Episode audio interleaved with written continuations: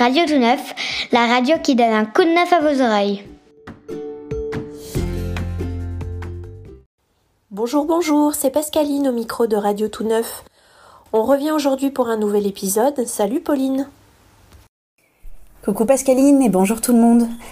Pour commencer, je vous propose d'aller à la rencontre des commerçants du village. Je leur ai demandé quel était leur plus beau souvenir de Saint-Rambert. Je vous laisse écouter leur réponse qui vous rappellera peut-être de bons moments.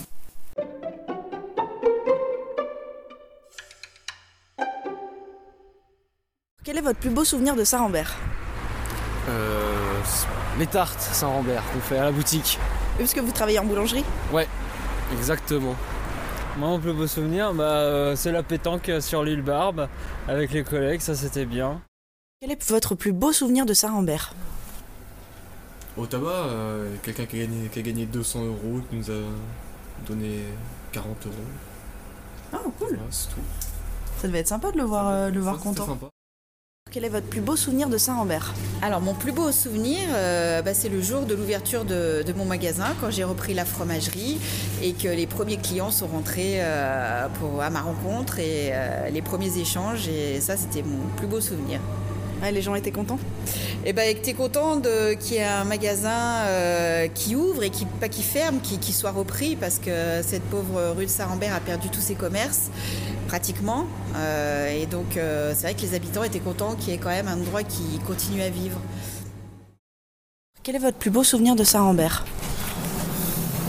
euh, Un matin de printemps, quand on arrive sur l'île Barbe avec la brume, la brume sur le Rhône, je trouve ça plutôt sympa. C'est ça mon souvenir. C'est vrai que c'est joli.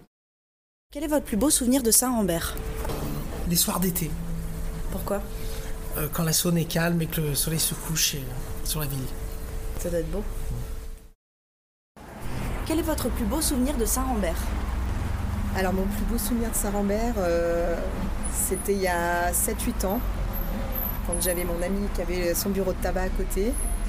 Voilà, les employés, enfin, on était vraiment euh, tous euh, très unis. Et on, a, on a passé des, des belles années. Ça, ça bougeait un peu plus. Il y avait la terrasse. Euh, et euh, ouais, c'est vraiment des belles années euh, de partage entre commerçants. Euh, C'était, c'était super. Ah, c'est beau. Ouais.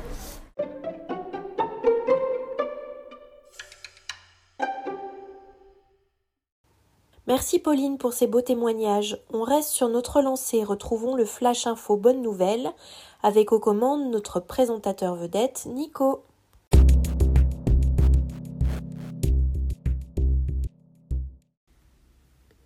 Bienvenue dans le Flash Info Bonne Nouvelle. C'était dans les tuyaux depuis un certain temps, ça y est, la métropole de Lyon met en place l'encadrement des loyers pour les logements privés à Lyon et Villeurbanne. À la suite d'une enquête pour connaître les loyers pratiqués, quatre zones ont été déterminées avec chacune un loyer de référence. Il dépend de la taille du bien, sa nature, vide ou meublé, et son année de construction. Le propriétaire ne peut donc plus dépasser ce loyer de référence majoré de vingt pour cent maximum. Cette nouvelle règle est entrée en application le premier novembre. Un simulateur de loyer sur tout d e g o point com permet de vérifier si un loyer est conforme à cette règle en quelques clics. E D F a annoncé mettre fin à la coupure des compteurs en cas d'impayé et ce tout au long de l'année. Une victoire notamment pour la Fondation Abbé Pierre qui bataillait depuis des années pour cela. À la place, le premier fournisseur d'énergie français limitera la puissance d'électricité fournie à deux kilovoltampères pour les abonnements à trois et à trois kilovoltampères pour les abonnements à six. Si le chauffage ne pourra plus fonctionner, il y aura tout de même de quoi conserver des essentiels comme l'éclairage, un chauffe-eau, la machine à laver, Internet ou encore un petit réfrigérateur. deux cent mille à trois cent mille foyers sont concernés chaque année par des coupures selon le médiateur national de l'énergie. Elle avait été annulée en deux mille vingt, la Fête des Lumières fera son retour en cette fin d'année. trente et une œuvres, dont celle de dix-neuf artistes programmées pour la première fois, vont illuminer Lyon du huit au onze décembre. Il y a les lieux habituels comme la cathédrale Saint-Jean, la colline de Fourvière, la place Bellecour, les terreaux, mais également le parc Blandan avec une fête foraine pensée pour les enfants et pas moins de trois installations au parc de la Tête d'Or. C'est la fin de ce Flash Info, portez-vous bien.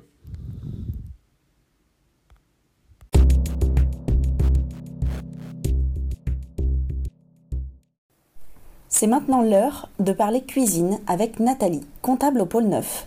Elle propose de nous dévoiler une recette qui fait miam, surtout auprès des enfants, le hot dog à la courgette.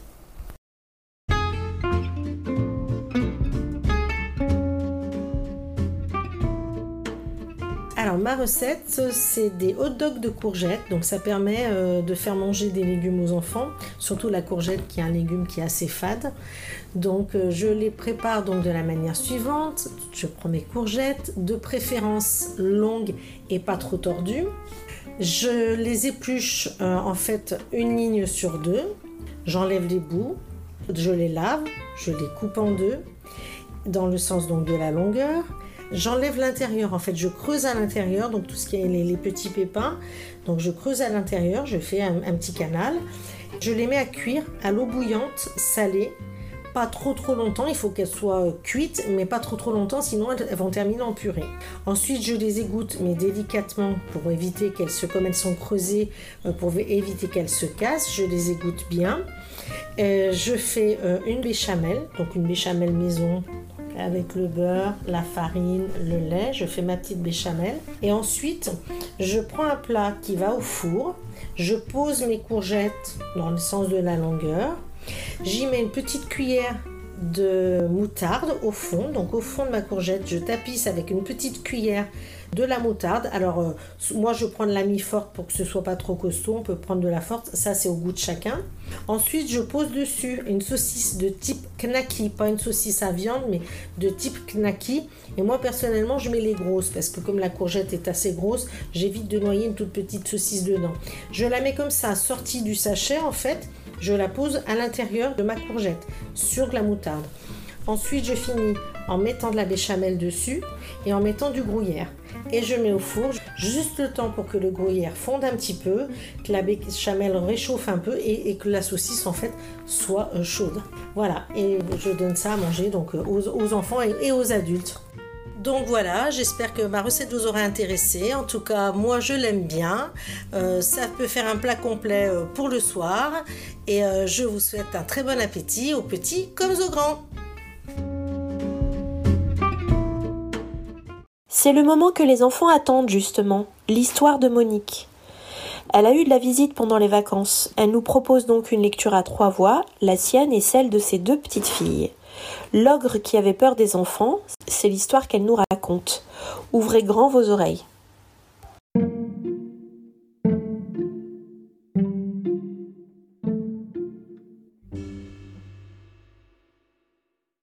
L'ogre qui avait peur des enfants. Qui habite au fond de la forêt dans cet énorme château? C'est un ogre. Un ogre timide et malheureux. Il, ne pense, il pense qu'il n'est vraiment pas un ogre parce qu'il ne mange jamais d'enfants. Si bien que le mercredi, l'ogre reste derrière les murs de son château. Il a bien trop peur de rencontrer un enfant. Or, justement, ce mercredi-là, Babette et Jojo se promènent dans la forêt. Évidemment, ils se perdent et ils arrivent juste devant la porte du château de l'ogre. J'ai drôlement faim. Si on entrait là, quelqu'un nous donnera peut-être à goûter. Il n'y a qu'à essayer. Babette et Jojo poussent l'énorme porte de l'énorme château de l'ogre. Dis donc, qu'est-ce que c'est grand! On voit de la lumière sous la porte là-bas. Il y a sûrement quelqu'un. Babette et Jojo s'approchent, ils collent l'oreille contre la porte, ils entendent un bruit de tasses et de petites cuillères, puis une grosse voix qui dit « De l'airelle ou de la mûre ?» Hum, mmh, ça sent la confiture. Je crois qu'on arrive au bon moment. Alors il pousse la porte et il se trouve nez à nez avec l'ogre qui tient un grand couteau à la main. Ah non ! Des enfants ! Il se met à trembler si fort qu'il lâche son couteau, puis il grimpe tout en haut d'un escabeau. « Non, non, ne me mangez pas !»« Descendez, monsieur l'ogre, vous allez tomber !»« N'ayez pas peur, voyons, les enfants ne mangent pas les ogres. Ce sont les ogres qui mangent les enfants. »« Non, non, moi je ne mange jamais les enfants, jamais, jamais. Je suis pas un vrai ogre. » »« Peu, ça veut rien dire. » Tenez, il paraît que toutes les filles aiment la glace et la vanille. Mais moi, je n'aime pas ça, je suis quand même une fille. C'est comme moi, il paraît que tous les garçons adorent les gâteaux au citron. Moi, je n'aime pas ça et je suis quand même un garçon. » L'ogre commence à être rassuré. Il descend de l'escabeau, mais juste comme il pose le pied par terre, voilà Jojo qui ramasse le couteau. Aussitôt, l'ogre se précipite sous la table et il recommence à trembler. « Ne restez pas là, monsieur l'ogre, vous allez vous salir. » »« N'ayez pas peur, monsieur l'ogre, j'admire seulement votre couteau. C'est un vrai couteau d'ogre. » L'ogre est un peu honteux, il sort de dessous la table et il dit « Oh, vous savez, je ne m'en sers que pour couper mon pain. » »« Ça tombe bien. Justement, nous avons très faim et vous avez là un bon gros pain. » »« Chez vous, ça ne sent pas la chair fraîche, mais ça sent rudement bon la confiture. » »« Oh oui, j'aime beaucoup les confitures. Vous voulez y goûter ? » ?»« Oh oui ! Oh oui ! » L'ogre prend son grand couteau, il taille deux énormes tartines. Sur l'une, il verse tout un pot de confiture. Puis il taille pour lui des tartines encore plus énormes. Parfois, il avale même le pot avec sans s'en apercevoir. « Bravo, bravo ! Vous avez vraiment un appétit d'ogre !» Cette fois, l'ogre se met à rire. Il commence à se sentir très bien avec ces enfants-là. Et vous portez aussi de véritables bottes d'ogre. Vous faites du combien à l'heure avec ça ? Bon, je sais pas, dans les cent vingt, cent trente à l'heure, je pense. Je suis sûre que si vous nous prêtiez vos bottes, elles nous iraient très bien. Vous croyez ? Vous voulez les essayer ? Oh oui ! Oh oui ! J'ai une idée, au grenier, il y a des bottes de mon père et celles de mon grand-père. Je vais aller les chercher. On pourrait faire une balade ensemble. L'ogre redescend du grenier avec une paire de bottes sous chaque bras. Jamais il ne s'est senti aussi heureux. C'est depuis ce jour que tous les mercredis, on peut voir un ogre et deux petits-enfants enjamber les villages, les collines et les forêts. Et toute la journée, on entend résonner au-dessus de la vallée un grand, un vrai, un énorme rire d'ogre.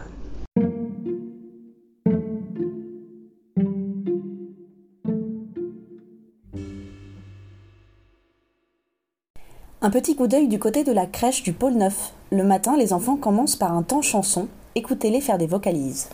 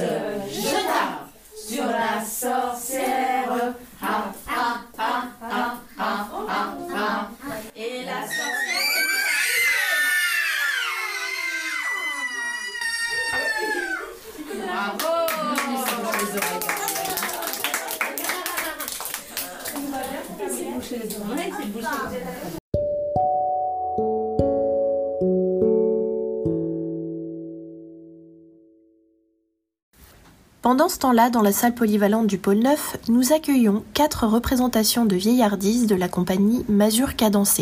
Les enfants des écoles Alphonse Daudet, Frédéric Mistral et La Sauvagère, ainsi que de la Maison de l'Enfance, sont venus y assister la semaine dernière. Ce spectacle de théâtre d'objets destiné à changer le regard sur la grande vieillesse et son accompagnement raconte le quotidien d'une maison de retraite et de ses pensionnaires. Nous avons rencontré Marion Cordier, comédienne et musicienne à l'origine de Vieillardise. Elle nous en dit plus sur le projet.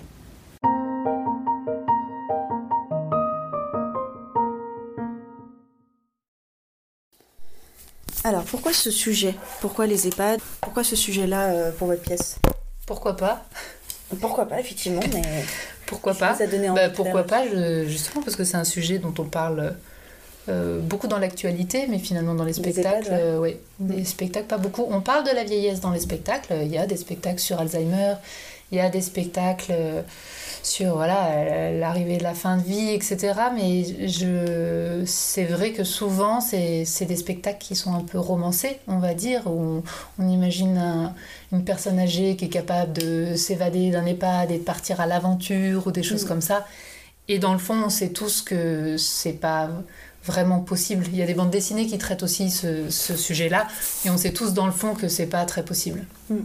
Et donc, euh, pour avoir vu des spectacles comme ça, euh, à chaque fois, ça me fait beaucoup de bonheur d'imaginer euh, la liberté qui serait possible. Et ça me fait à chaque fois, en même temps, une, un petit pincement de me dire, bah, en fait, euh, cette liberté n'existe pas.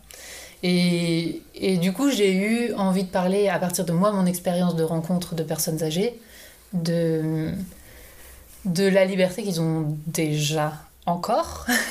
Et puis de... Comment dire ? J'ai pas ressenti le besoin de les romancer parce qu'ils m'ont tellement touchée dans leur manière d'être, euh, tels qu'ils sont aujourd'hui avec leur décalage, leur perte de mémoire, euh, leurs mots les uns à la place des autres, euh, leurs cris des fois. Euh, c'est, à les côtoyer, euh, ça m'a tellement euh, bouleversée et que j'ai eu vraiment envie de les retranscrire, d'en parler tels qu'ils sont. Et pas tels que je les imaginerais dans un idéal, et cetera. Vraiment tels que, tels que je les ai rencontrés. Et c'est cette rencontre-là qui m'importe de montrer dans Vieillardise. C'est de proposer au public qui ne va pas toujours beaucoup en maison de retraite ou qui... Des fois, il y a des adultes aussi qui, qui décident de ne pas emmener les enfants en maison de retraite parce qu'ils trouvent ça trop triste ou trop dramatique, trop tragique, cette fin de vie, et cetera. Et moi, j'avais envie de... Bah oui, c'est la fin de la vie, mais enfin, c'est la vie toujours, et c'est la vie jusqu'au bout. Et pour les avoir rencontrées, euh, elles ont une soif de lien incroyable, ces personnes. Ce qui les ramène beaucoup à la vie, c'est vraiment le lien, c'est vraiment la présence, le temps qu'on prend près d'elles, et cetera. Et donc, dans ce spectacle, c'est pour ça que je mets le public en face de ces objets qui parlent au public. C'est que le public s'assoit, il est disponible, prêt à écouter. Et c'est à cette condition-là que les objets commencent à parler, à se confier, à, voilà, à prendre le temps en fait de s'exprimer, quoi. Moi, j'ai aimé bien quand on a fait le bruit de la cathédrale. Ouais, qu'est-ce que t'as bien aimé? Bah... Tout. Tout? Le fait qu'elle soit comme ça, très fort, cette dame-là? Ouais. Et tout le spectacle. Et tout le spectacle. Cette dame-là, euh, quand je l'ai rencontrée, euh, elle, elle, elle chante vraiment comme ça. Et donc, dès qu'on se met, elle a une petite voix, puis dès qu'on saute quand elle crie, elle est oui, non, venez nous pour faire de la musique, à ce moment-là, parce que je fais de la musique dans, dans les centres de retraite, et on vient, et vraiment, elle dit non, c'est pour la musique, oui, on y va, et on commence à chanter, et donc, euh, c'est une chanson qui s'appelle Le Dénicheur. Et moi, je la connaissais, donc elle commence à chanter ça, on dit, vous connaissez des chansons, elle se met à chanter ça. Et dès que je disais, on l'appelait le Dénicheur, elle, la la la la la, et dès que j'arrêtais de chanter les paroles, elle devait se dire oula, je connais pas les paroles. Dès que j'arrêtais de chanter, je faisais nanana la la la la la. Et c'était une dame pleine de vie, j'avais vraiment envie de la mettre dans le spectacle pour, pour vous partager ça. Qu'il y a... En fait, souvent on a une image, je sais pas vous, des personnes âgées qui peuvent être un peu tristes. Et euh, en fait, à l'hôpital gériatrique, à l'EHPAD, j'ai rencontré des personnes pleines de vie, même si c'est des... vous avez vu, c'est, c'est pas des grandes aventures de voyage à l'autre bout du monde, c'est des petites aventures.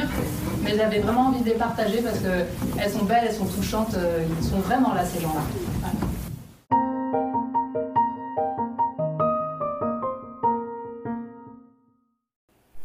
Comment faire pour prendre soin de la planète? Des habitants de Saint-Rambert nous partagent leurs astuces.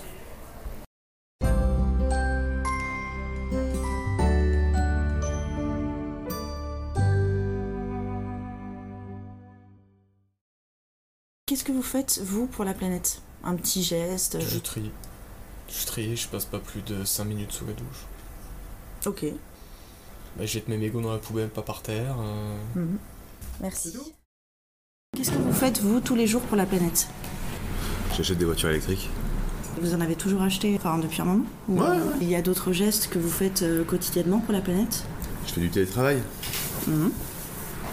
Moins de transport, du coup. Mm, complètement. Ok, bah merci beaucoup. Qu'est-ce que vous faites, vous, tous les jours pour la planète? euh, Nous, on fait attention à la consommation d'énergie, principalement.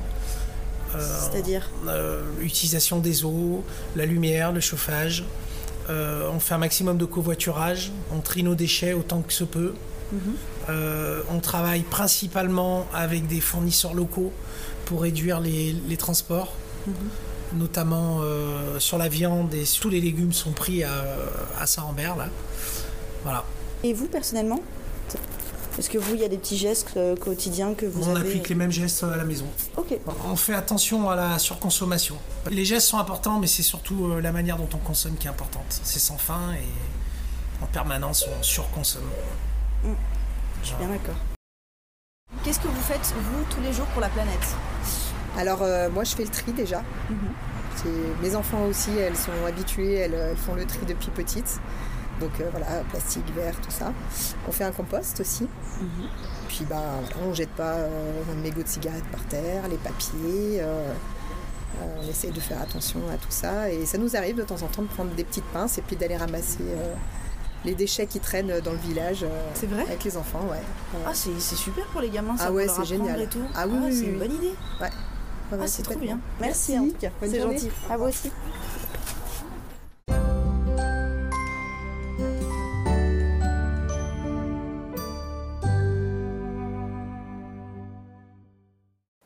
On vous en parle souvent à Radio Tout Neuf, ce jardin secret qui se cache à Saint-Rambert. Mais le connaissez-vous ?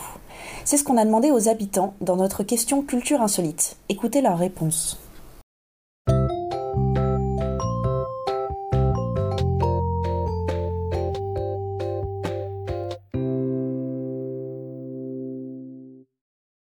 Est-ce que vous savez ce que c'est que le jardin secret de Saint-Rambert ? Ah non, ça par contre je ne connais pas.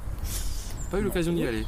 C'est un jardin qui se trouve pas très loin d'ici, là, en descendant. Bah, c'est un, un jardin magnifique et gratuit où, en fait, il y a juste à tourner sur la droite et il y a un petit chemin et tout. Et c'est super beau, il paraît. Moi, j'y suis encore jamais allée, mais... Euh, ah, voilà. Bah, moi non plus, mais pourquoi pas ? Ah, bah, ça ferait une activité à faire en plus. Hein. Est-ce que vous savez ce que c'est que le jardin secret de Saint-Rambert ? Oui, oui, j'habite à côté. Ok. C'est, enfin, ce que c'est. Je sais que c'est un petit jardin, après son histoire, je la connais pas. C'est un peu dissimulé, mais c'est pas tellement secret. Au treize, là, de Saint-Rambert. En fait, il y a deux entrées. Ça fait un peu traboulou dans l'esprit euh, lyonnais. Il y a un petit passage dissimulé derrière les immeubles. Mais sinon, c'est à côté de l'église, il y a un gros panneau, jardin secret. Ah, d'accord. Donc, euh, ah, il y a une entrée, euh, on va dire, euh, officielle et une autre officieuse. Est-ce que vous savez ce qu'est le jardin secret ? Alors, le jardin secret, il me semble que c'est un petit jardin qui est derrière l'église et qui doit relier Saint-Rambert en bas et en haut, le plateau. Euh, par contre, malheureusement, j'ai jamais pris encore le temps d'y aller, et, euh, mais j'aimerais bien, euh, j'aimerais bien le faire quand même. Euh, j'ai fait le, le chemin aussi, le petit chemin secret. Ça, je l'ai fait, mais euh, le jardin, non, pas encore. D'accord. Est-ce que vous savez ce qu'est le jardin secret ? Je sais que c'est un jardin qui se trouve juste au-dessus, dans lequel je ne suis jamais allé, mmh. mais je prends le temps d'y aller. Est-ce que vous savez ce que c'est que le jardin secret ? Le jardin secret, ce ne sont pas les parcs qui sont derrière le, l'ancienne annexe de la mairie ? C'est derrière l'église ? Derrière l'église, ouais, je confonds avec ouais. celui qui est derrière l'église. Ouais. Vous y êtes déjà allé ? Ouais, ouais, on y va souvent. Ouais. Ok, parce qu'il paraît que c'est super joli, moi je n'y suis pas allée, mais, euh... mais voilà, le jardin secret, ça m'a intriguée. Ouais, c'est joli, ouais, c'est joli, c'est calme, mmh. c'est vert, c'est pas mal. Mmh. Est-ce que vous savez ce qu'est le jardin secret de Saint-Rambert ? Oui, je connais. J'y vais manger de temps en temps. Ok. Vous voilà. avez découvert ça rapidement euh... ouais, il y a peut-être euh, deux trois ans. Et c'est vraiment un jardin secret ou c'est quand même quelque chose de bien connu ? Bah, je, je pense que c'est pas si connu que ça. Hein. Alors ça l'est un petit peu plus maintenant. Avant, quand j'y allais, il n'y avait vraiment personne. Mmh. Là, il y a quelques personnes. C'est, en plus, c'est un peu en hauteur, il n'y a pas de bruit, euh, on a une jolie vue. Euh... Le jardin secret est un espace de quatre mille mètres carrés au cœur du village. Il a toujours existé, mais il a été réaménagé par la ville en deux mille treize. On y accède par l'entrée principale, à droite de l'église, ou par deux autres entrées plus discrètes, Grande Rue de Saint-Rambert. Cet endroit calme et peuplé d'oiseaux est le lieu idéal pour prendre un goûter au soleil ou faire le plein de nature.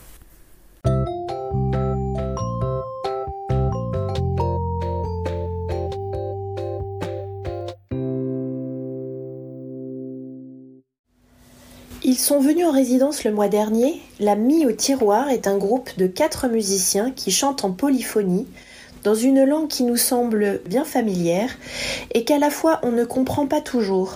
Ils chantent en marpitant, un patois rhône-alpin issu du franco-provençal. Ils nous ont fait le cadeau d'un concert intimiste vendredi le douze novembre dernier. Écoutez ce que vous avez loupé. en musique.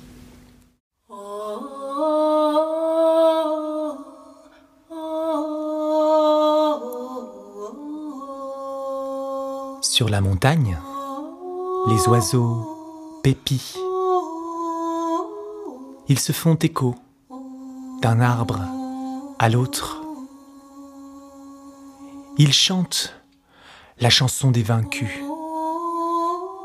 l'union forcée des femmes, des hommes et des pays. Les grands voiles blancs des époux qui ne se sont pas choisis et les drapeaux en berne des territoires annexés.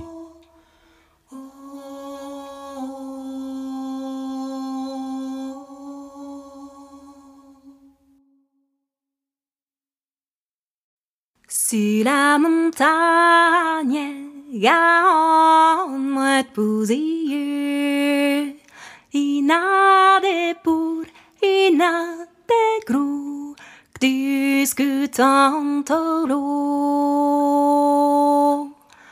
Nous amourons sans mariage, pes metre, pes metre, minatza.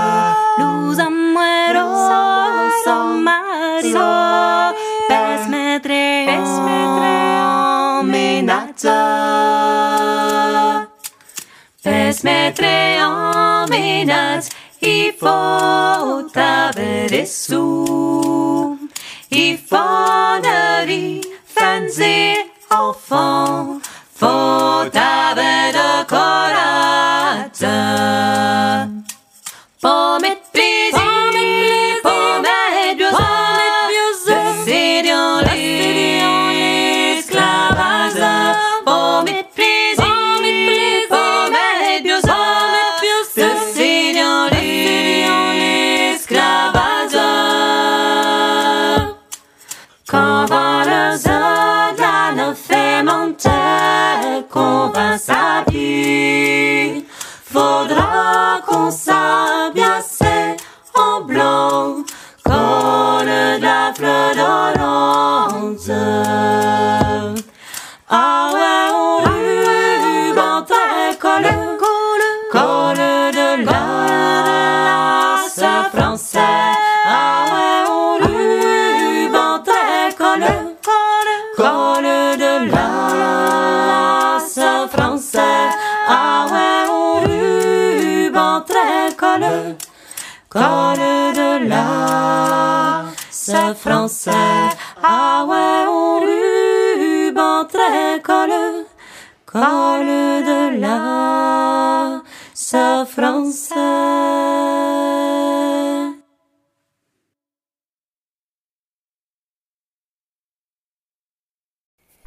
Et voilà, c'est la fin de cet épisode. On vous souhaite une belle journée et on vous retrouve dans deux semaines pour un nouvel épisode. Prenez bien soin de vous et de vos proches. À tout bientôt.